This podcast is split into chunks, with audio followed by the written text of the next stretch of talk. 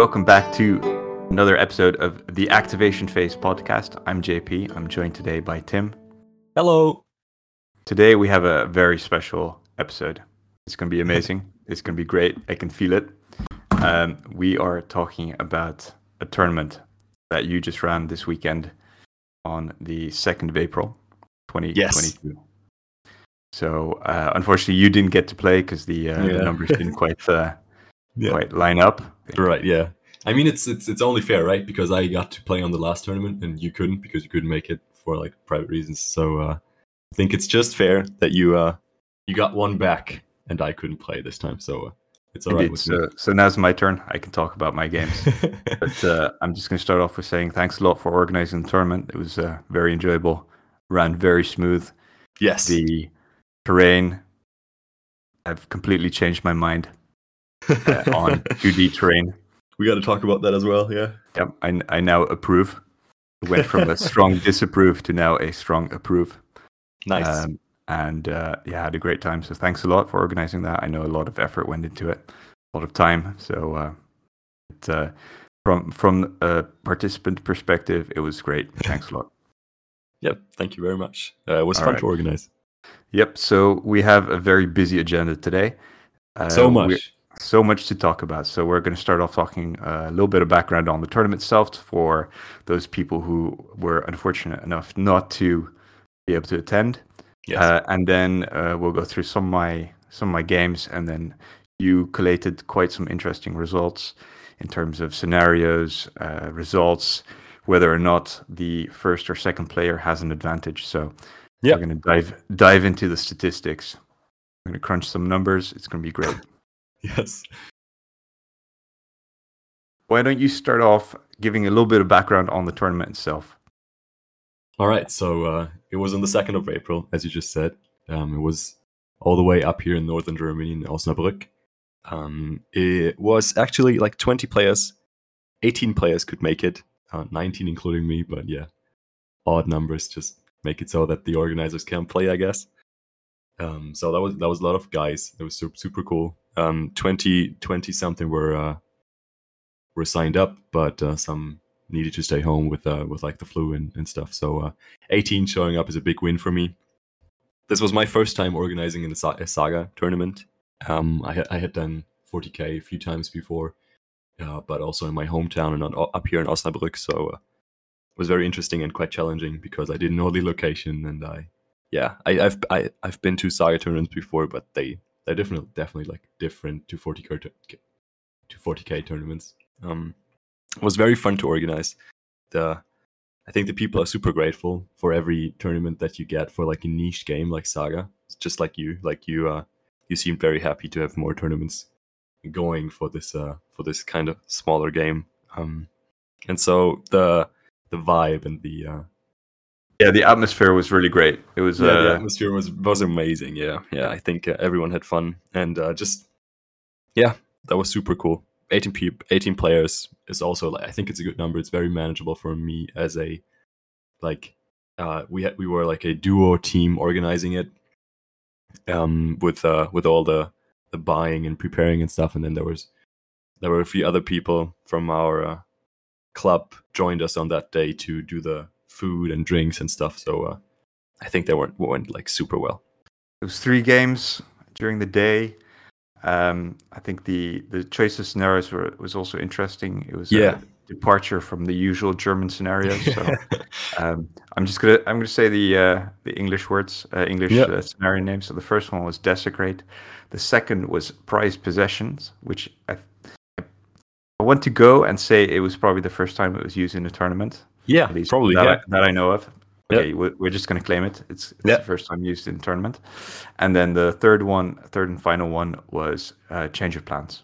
Definitely not the first time used in a tournament, though. no, definitely not. But still, still a good one. Yeah.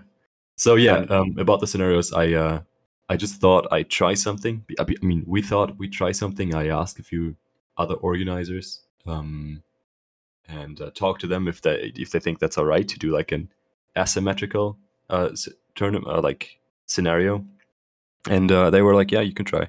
So we tried, um, and the yeah, the whole feedback on the scenarios is just very very positive. People loved it actually because they loved that they didn't have to play the same boring th- sporting scenarios again, and uh, they really yeah enjoyed it. How did you enjoy them? Yeah, I enjoyed um, Possession. It was actually the first time I had played it, so it was kind of a, a baptism of fire. Uh, Desecration, I I like anyway. I think it's a lot of fun. Yes. Um, there's a little bit of a yeah. It's a good good warming up one. It's not too complicated, so you can kind of kind of start off and, and not think about too much and just get in the vibe. Yeah. Um, and I think the orders, uh, the order of the scenarios was also good, especially with prized possessions in the middle. You have seven turns there, so it takes yeah. a little bit longer. So you had, uh, um, had a little bit of extra time to um, to give people, yeah, t- a chance to finish their seven uh, yep, seven yep. turns. And then the final one, a change of plans. It's uh, most of the action happens in the the first three turns, so there um, it's it's relatively short compared to the other ones as well. Yeah, yeah, that's uh, that went super well, I think, because uh, the energy kind of is gone by I don't know, like like 6 p.m. or so. So having change of plans and not having to go through the last hour with big brain moves is just uh, it's just really good. I think you said that to me that you uh, enjoyed not having to think for the last hour of your last game. yeah, I mean, especially the last uh, last three turns, you you basically run away. So, yeah then uh, like that that's pretty easy. There's no not a lot of uh, not a lot of arithmetic involved, so that's good. Yeah. Um, yeah, I think that covers the maybe the admin part or the uh, beginning part. So we had a really good mix of, of factions turn up. Uh, there was some duplication in the Umayyads actually, so two Umayyad players, uh, two Franks, uh, two Pagan Rus, and two uh, two Vikings. Yep. And then the rest were yeah Goths or Lombards. That was me. Late, uh, the late Ro- or last Romans. Sorry, Jans, Vikings, Welsh, um, Irish, Scots, and Anglo Danes and Normans being taken just once. So it's a pretty good turnout. There's no uh, no five Anglo-Saxon players, so that's always good.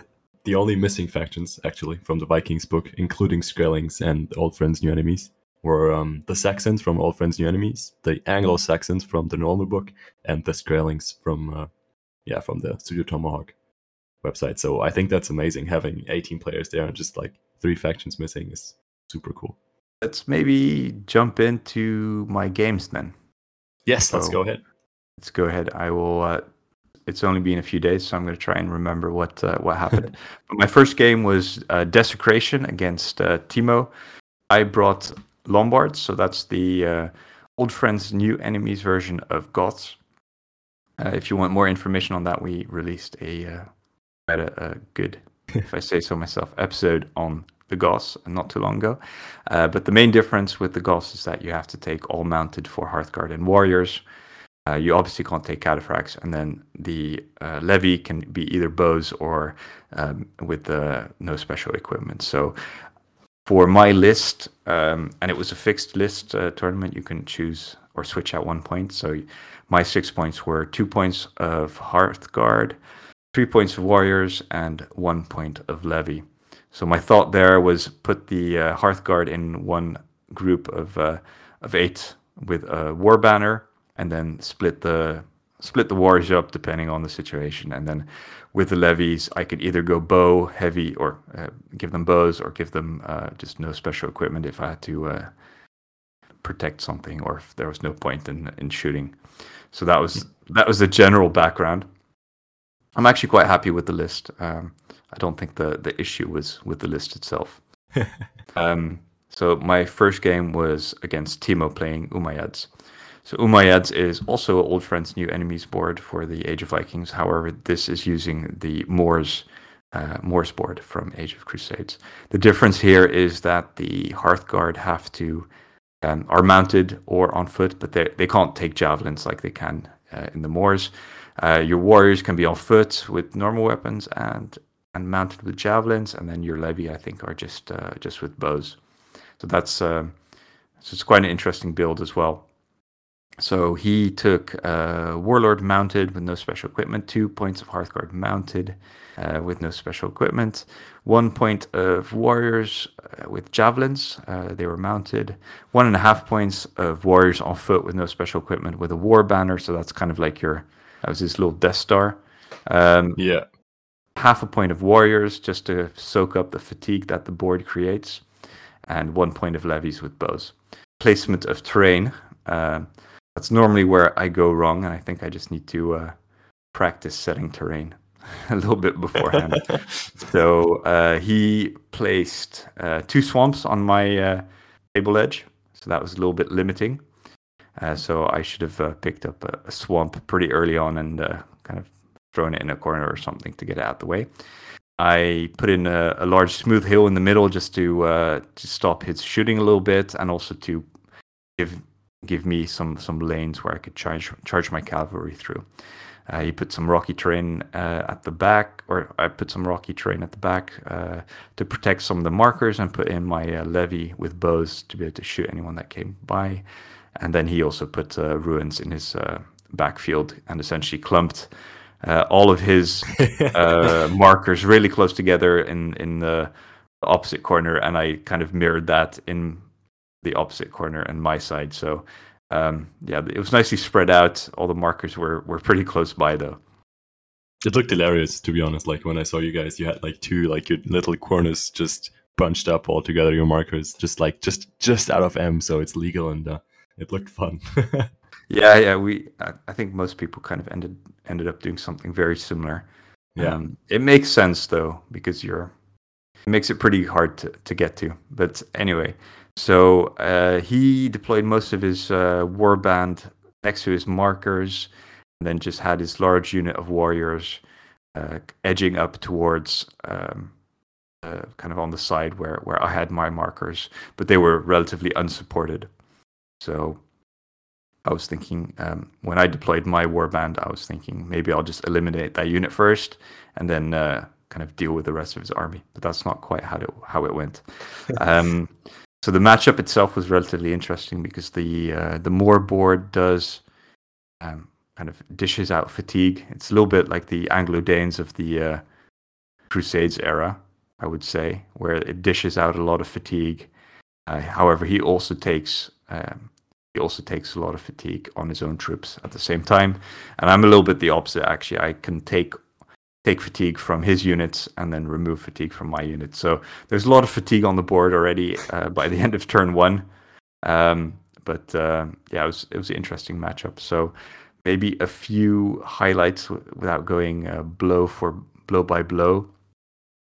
I put up a screen of my uh, my warrior, my mounted warriors, uh, uh, just kind of to protect my my Hearthguard. The plan was to go in with the warriors destroy or weaken the units, uh, drop some fatigue on his um, on his uh, units as well, and then go in with my Hearthguard later to uh, wipe up the remains and then get the markers as well.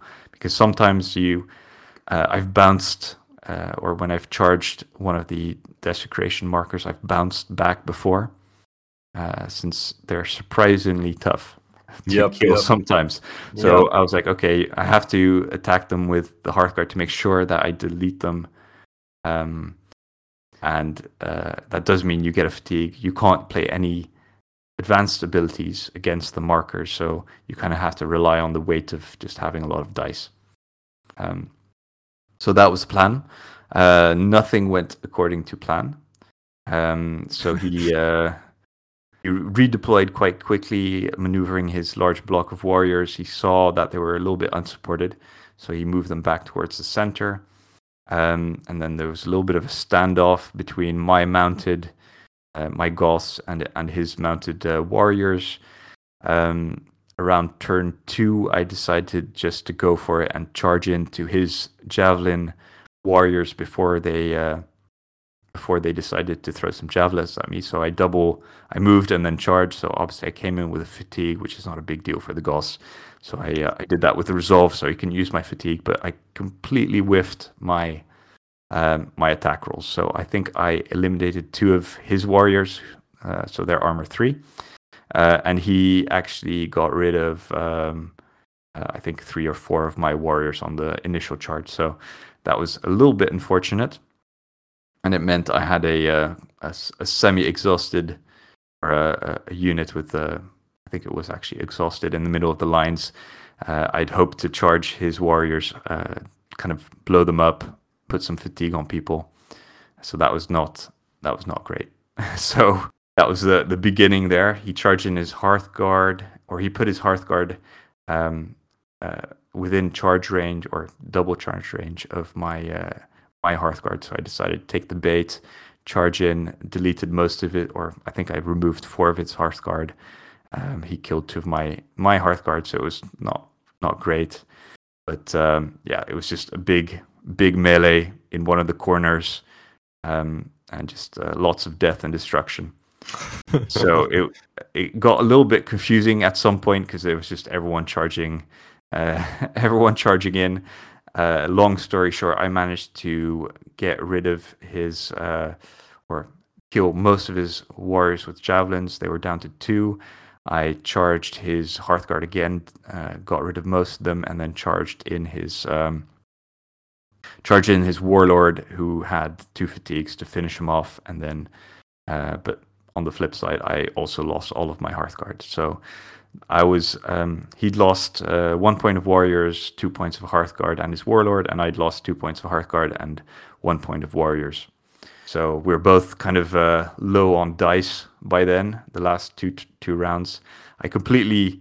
Um, I, I, then decided to maneuver and try and get his. Um, uh, just try to um, uh, destroy the markers since I was up on uh, on slaughter points but uh, I managed to kind of screw myself over in the end by a bad placement of a group of warriors who I saw that, yeah, yeah, who did not manage to kill two warrior uh, eight, I think eight eight um, uh, eight warriors charging in did not manage to kill his two remaining javelin uh, warriors, mounted javelin warriors.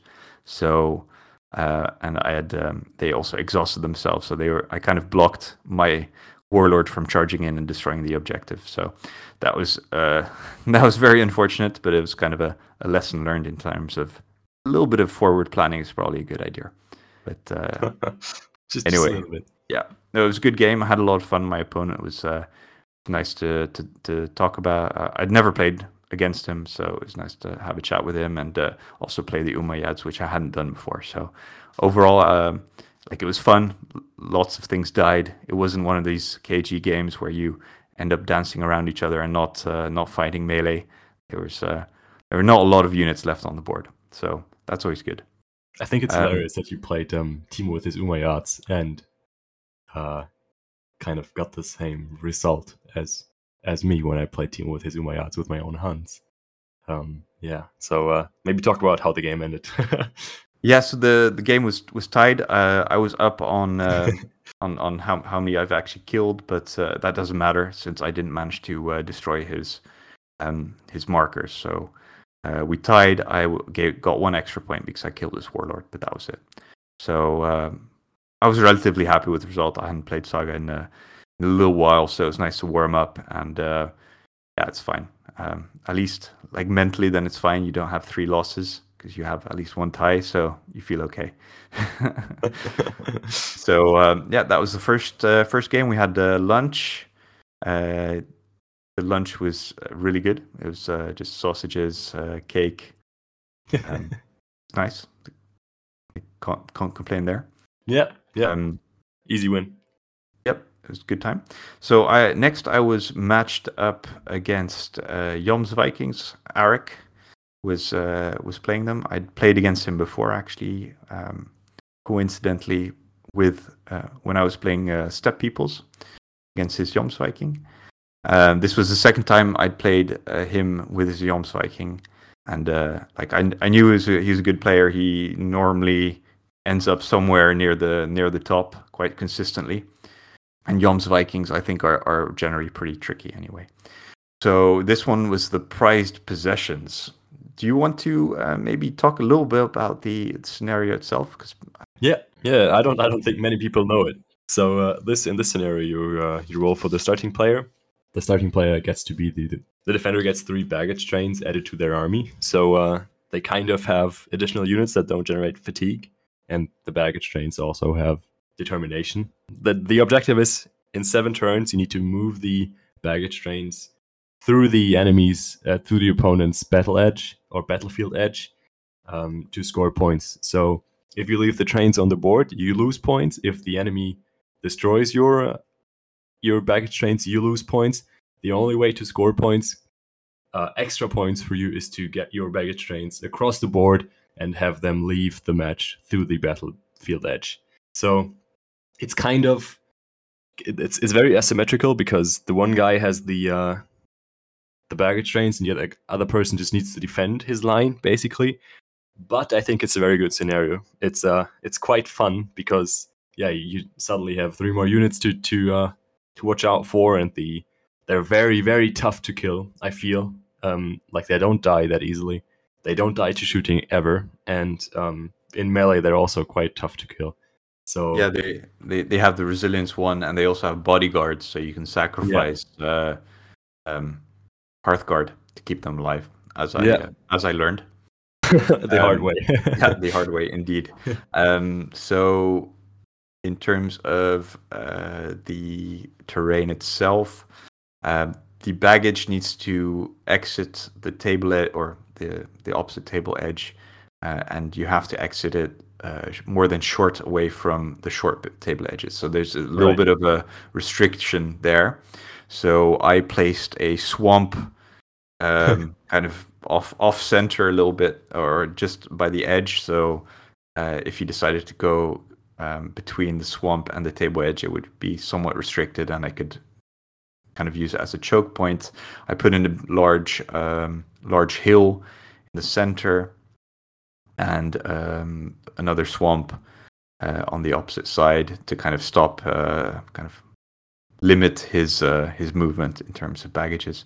So he put down uh, half his warband, including one baggage marker, in the middle. Uh, so that didn't really give me much of a hint where he would uh, concentrate his forces. So I spread out my my forces along most of the table edge actually which ended up being a little bit of a mistake since he then deployed his second half of his warband kind of on the complete opposite side of uh, of where I I, um, I had most of my forces. So I was already on a little bit of the back foot there. So it's a pretty good deployment by him. Uh, and maybe I should have been a little bit uh, concentrated my forces in the middle a little bit more so I could uh, easily maneuver. Um, so he he was playing Jomsvikings. He had taken two points of Hearthguard without any special equipment, um, four points of Warriors, and I think he had two two times. He had two large blocks of warriors uh, that were uh, of uh, of ten warriors each, and then he had a small unit of uh, of six warriors with um, what are they called heavy weapons. Um, so yeah, I think that was. Um, I think I'm missing something, but it's okay. Like that was that was generally it. So uh, he had lots of uh, lots of warriors basically, and one point or one large uh, group of Hearthguard. Um, with the Jomsvikings, he does have quite a bit of mobility as well, using that uh, kind of the replacement ability from the activation pool, where he can uh, um, where he can activate three units just using one dice.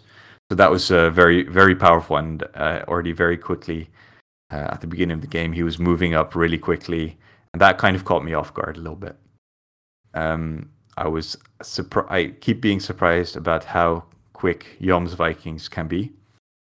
Uh, however, from previous previous games, uh, I kind of I was trying to avoid giving any any wrath tokens whatsoever to him uh, just so it, it kind of limits what he can actually do with a board. So um, I think all game I did not give him a single wrath token.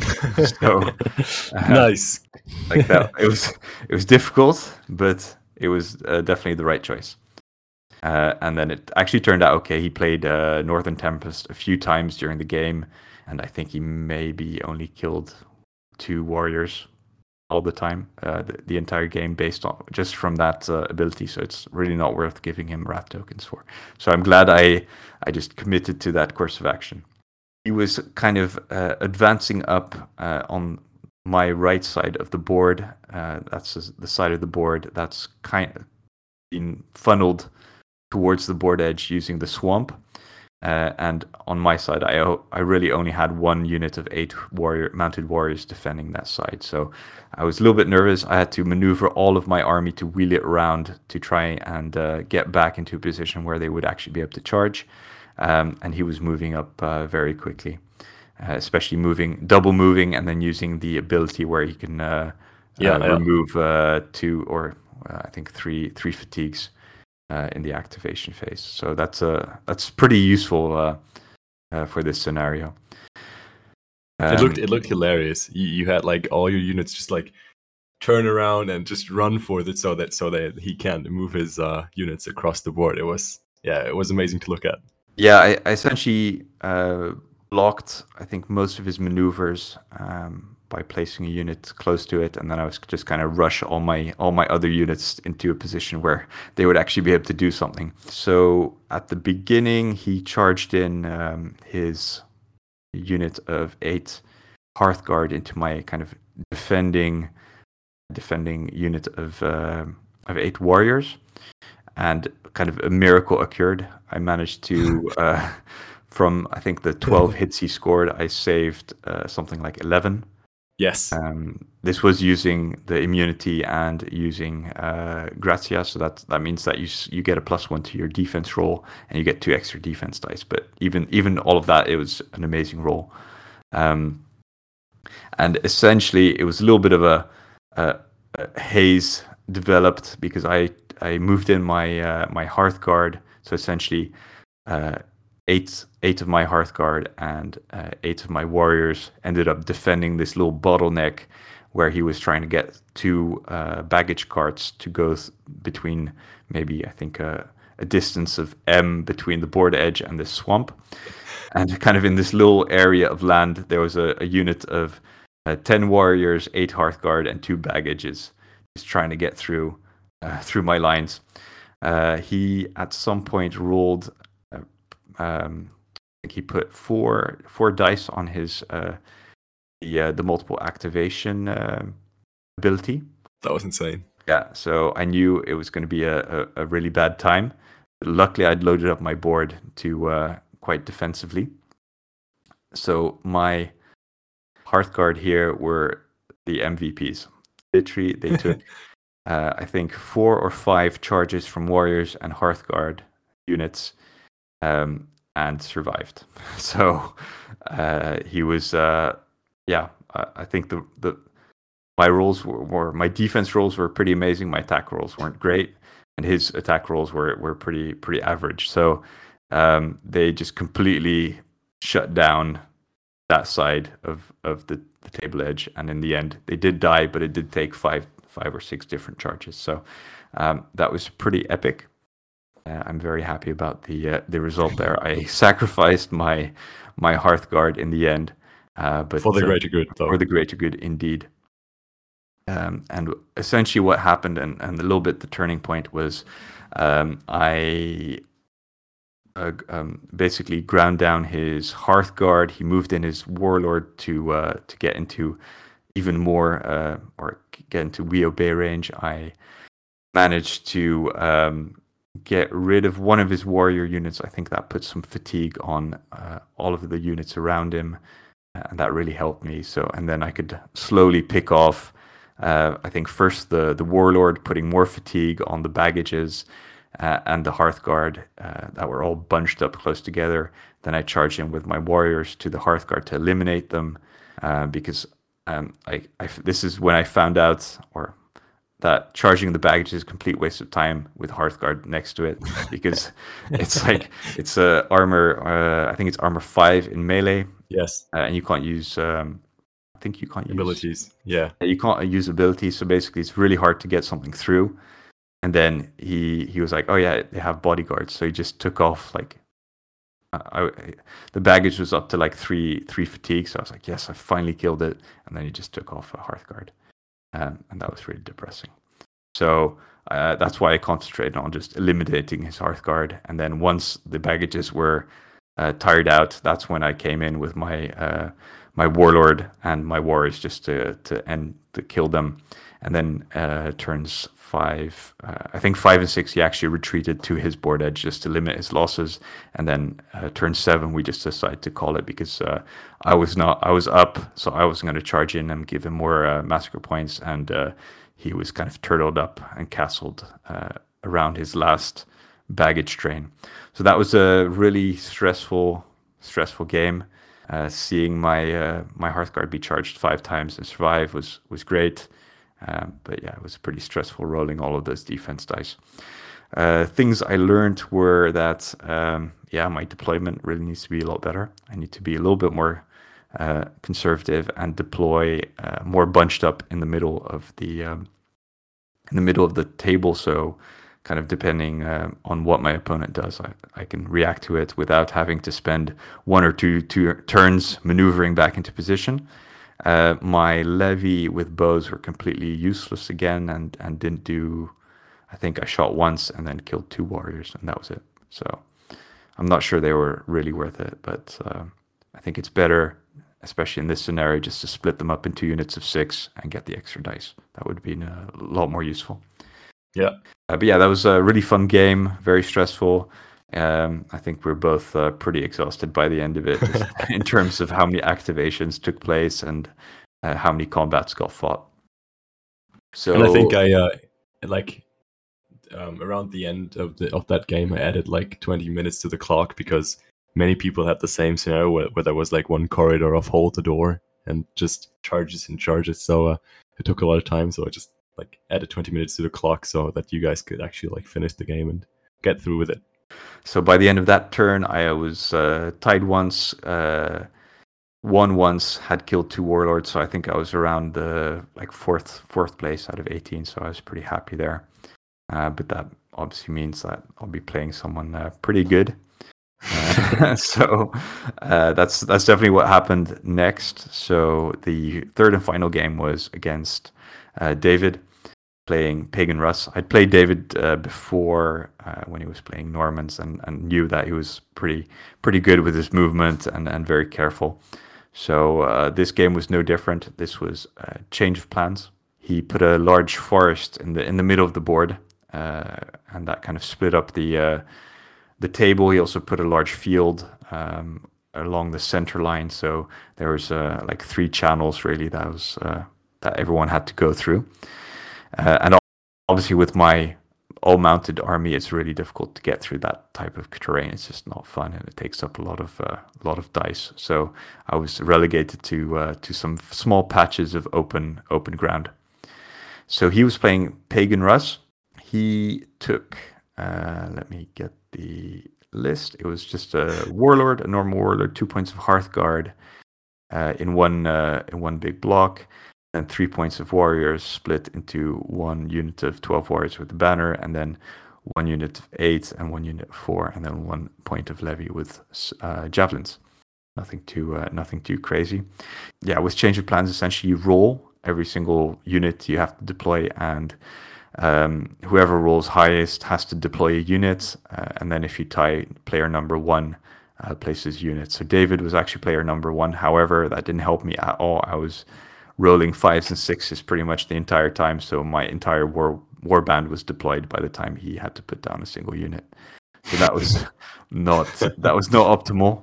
Um, since he essentially deployed his entire war band on one side of the, the table again, and uh, that kind of meant that I uh, he he kind of out deployed me there. That made it difficult, especially with with Pagan Rus with their movement shenanigans. So like you really, really gotta gotta play and like work on your deployment game, man. It's like three out of three. You yep, uh, kind definitely. of suck that deployment, and uh, could have won you the game if you did it differently. I think that might be your biggest uh, point yeah, for improvement. I'm, I'm, not sure if it would have won me the game. It would definitely have made yeah. my life a lot easier. So yeah, um, yeah, I was uh, I was like, oh, I really need to work on this. I need to think about this a little bit more. Um, so yeah, his, uh, essentially his entire army was facing down a unit of melee uh, levy that I'd placed, uh, kind of uh, off to the side and a unit of six warriors. That wasn't great. So he uh, moved up quite a bit. Um, he wasn't. Um, yeah, I, I moved. I, I, tried to move my cavalry around one of the edges, and that way I would be able to charge his unit of twelve warriors. However, he completely shut it down with uh, biting cold, blizzard, and um, a, a long winter as well. So that made it essentially that cavalry would have to move up uh, to within M, uh, sorry, within uh, short of his unit, and then since they're within short, they would um, uh, that would uh, sorry very short. They would that would essentially count as being um, in difficult terrain. So you'd arrive with your um, with your units uh, essentially having one fatigue from having a double move and then ending your move in difficult terrain uh, for the charge. So you'd be up to two or three fatigue by that time before That's you'd insane. even yeah. yeah before you'd even fought a combat. Uh, so I would technically be able to be uh, to charge in with resolve if I rolled a, a, a rare and charge in with two units. But like the amount of dice it would take, first of all, to get into combat, uh, and then fight to combat, starting off being exhausted. He might not be able to use my fatigue, but I would still be, yeah, I would still be minus one to hit him. Um, would be pretty insane, and and some of the stuff that Pagan Rus can do in terms of raising their armor to um, quite easily, um, like it would just, yeah, it would like I wouldn't be able to do very much. I would just be exhausted, and then he would be able to counterattack me in his turn. So it it kind of ended up in being a little bit of a standoff, uh, like a little stalemate. I didn't do anything on uh, with most of my army. I had um, essentially uh, four points of my army, yeah, blocked by his uh, one and a half point of warriors. So that was a good move by him. It's very uh, very savvy. And then he essentially charged into my uh, melee levy and then killed most of them and that was the end of turn three. So uh, we counted up the massacre points. He was up a little bit. He'd uh, eliminated two of my warriors and I think six, six or seven of my levy. Um, so uh, yeah, he won the the mass or the, the the first three turns in terms of massacre points, and then in terms of the next few turns, we essentially just moved um, moved our armies past each other into the the opposing uh, board edge and uh, uh, yeah, essentially that was the difference. Like the just me not uh, not doing very well, losing some levy and warriors. So I think the the takeaway there is um, when you're playing a mounted a mounted army like like what I had, essentially just run away from the pagan Rus. Um, like I kind of knew going into it that it was a um, like the the melees that I did engage in were not in my favor, so I'm not entirely sure why I did it. So I think sometimes you just have to be a little bit practical and just run away from matchups that you uh, that you don't that that are not great, which is a little bit of a shame. I think it's it doesn't feel quite right to me. Yep, yep, yep. If I was playing purely on uh, focus on the tournament results, I would have I would just played for the tie. Like he doesn't have any shooting to speak of. He has a unit of levy with javelin, so they're pretty easy to get away from. So I could have, if, if I was more worried about that, I would have just kind of ran away and not engaged at all. But it would have been pretty boring. So, but anyway, so uh, yeah, I, I, thought about. Sorry, I thought sorry? about. I thought about um, deploying. Like you could have, you could have.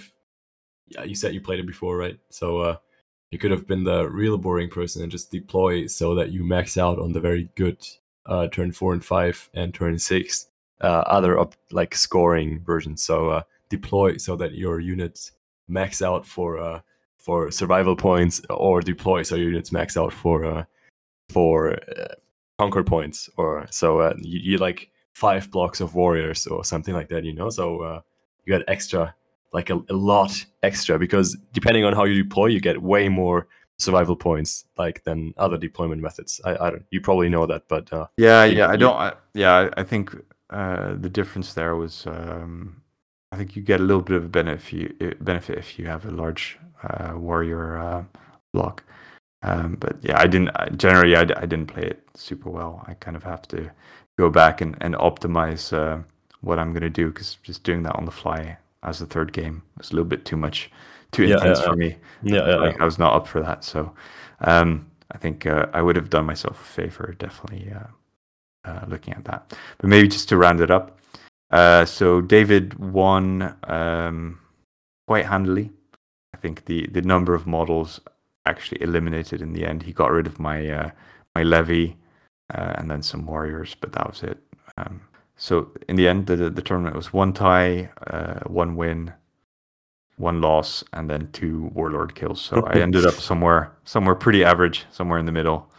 Uh, but yeah, it was uh, really good fun. I had a lot of fun. It was nice to get back to the the tournaments as well. I'm, I'm glad you could make it, man. You uh, you placed eighth, so uh, just just a little better than average, and I think that's uh, that's totally fine with your results. Yeah, I'm. Uh, yeah, I was pretty happy about how uh, how I pl- placed in the end. Uh, some of the guys were were are pretty uh, pretty extreme in getting their practice games in.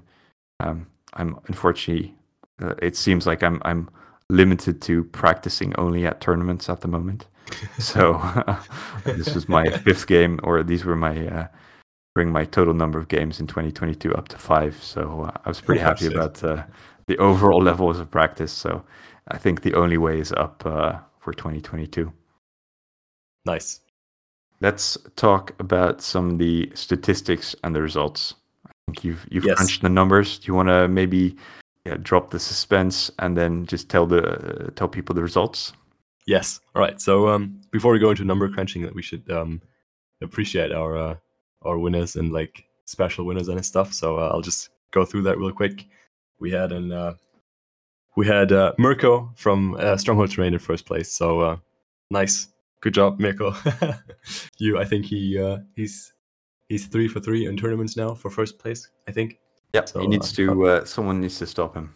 Yeah, no, I think he actually he actually got second on the last tournament. So. Oh right, okay. Yeah, yeah, yeah. So it's it's okay. Yeah. okay, I, yeah, I take that back. Yeah, yeah, he's an insane player though, and he's very, very, very experienced. Probably like the most experienced player in Saga in Germany. So uh, that's nice. He played Normans and uh, he played them well and won. So uh, second place was actually taken by your uh, opponent of the last game, David or David. So uh, that was he, yeah he played uh, he played the pagan people. So or pagan Rus. So good on him. And third place was taken by by Patrick from the Table Potless, the like German YouTube uh, channel, and um, he played the the Pagan Rus as well. so yeah, um, Pagan Rus took uh, second and third place, so not too bad. The last place, very important. Uh, it's a special prize with us. So last place was taken by one of my own mates, um, one of my from one of the people from my club, and he uh, he ended up with like minus seventy five points or something, and he was super proud, and uh, everyone loved him. So that, that was nice. Uh, best yeah, painted one of his uh, first first times playing Saga as well, right? If if I understood it correctly.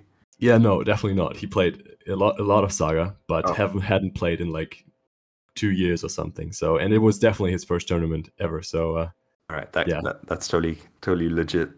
I, I think so as well. And he's like he's always the best loser, right? He he's he never gets salty. He always has a big laugh with his with his opponent. So uh, yeah, love him very much, and he he was also the guy helping me to organize it. So, uh, Martin, thank you. You're amazing. Yeah, dude, just just go for a uh, second to last place next next time. That's his goal. So. Uh, yeah, but I guess you you get like an extra prize if you're last, so it's not that bad. Yeah, he did. He did. So uh, it was all right. Um, then we have uh, the best painted. So um, Tristan took his uh, took the best painted home with his uh, Umayyads or Moors just like last tournament because they just they just look amazing. They're like, yeah, he had camels to stand in for horses because I, that, that's I think I told him that's fine because in Vikings in Age of Vikings there are no horses, so there's no like mixing that up. Um, and his yeah his warband just it's stunning and he deserved it. The uh, Timo, your se- your your second opponent, the other Umayyad player, um, finished second in best painted, and his his Umayyads looked amazing as well. So, good on those guys. And uh, the last last special prize is the Warlord Slayer. So uh, you got to slay as many warlords as you can, and you also got to kill as many of your like your warlord as many times as you can to make it extra bloody. And um, Mirko took that home as well. So good tournament for him, I guess. Very nice. Yeah. So let's get into the uh, statistics here a little bit. Yeah. For the first game, uh, Desecration, we had a quite balanced out statistic. I think that was fine, and I I uh, we picked that that scenario for the for the first game as well because it it's it's it's very likely to end in a draw, and I think we saw that with the with the statistics now as well because like one third of the games ended in a draw, um, which like three games ended in a draw from the nine games that were played. So uh, yeah, just like yours did, and I think that that's quite like that's quite likely with a scenario that caps your uh, your points. So I did expect that, and it happened. So I'm glad we took took that as the first scenario. The uh, the starting player won won two like two out of the nine games, and the non-starting player won four out of the nine games. So I think that's uh yeah kind of lopsided for the for the for the for the like non-starting player, and uh, he he had a better chance of winning it, or he did like he won more often, which is which is not surprising because I think it's quite well known that the non-starting player is the uh, has the better win percentage overall. The second scenario, prized possessions, I think people were not too happy to to get the to get the wagon. Um, they were like, "Damn, I gotta I gotta be the attacker now," kind of, and uh, they didn't quite like it. Were you happy that you didn't get it? Um, yeah, I was I was quite happy, mostly because I was a mounted warband, so I, would have a little bit of issues um, defending stuff.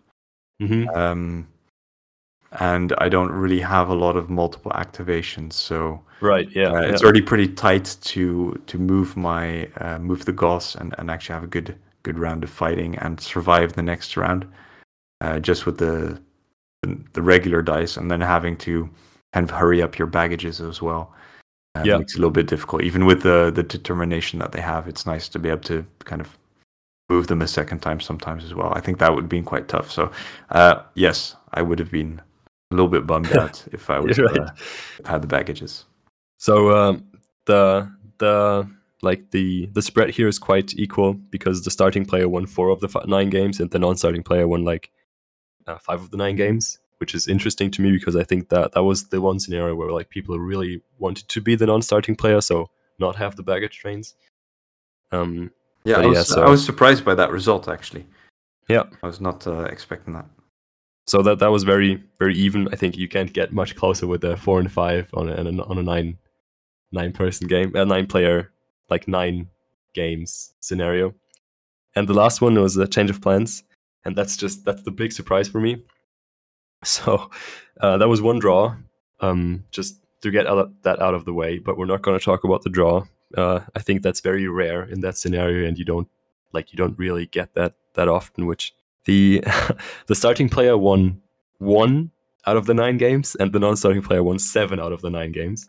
The starting player won one game out of the eight remaining games, like not counting the draw, and the non-starting player won seven of the eight games. And I think that's huge. That's that's insane. I think it's uh that really shows that having to like having the very important terrain setup done right because you are the non-starting player, so you probably you usually have more power of the over the starting player and terrain setup.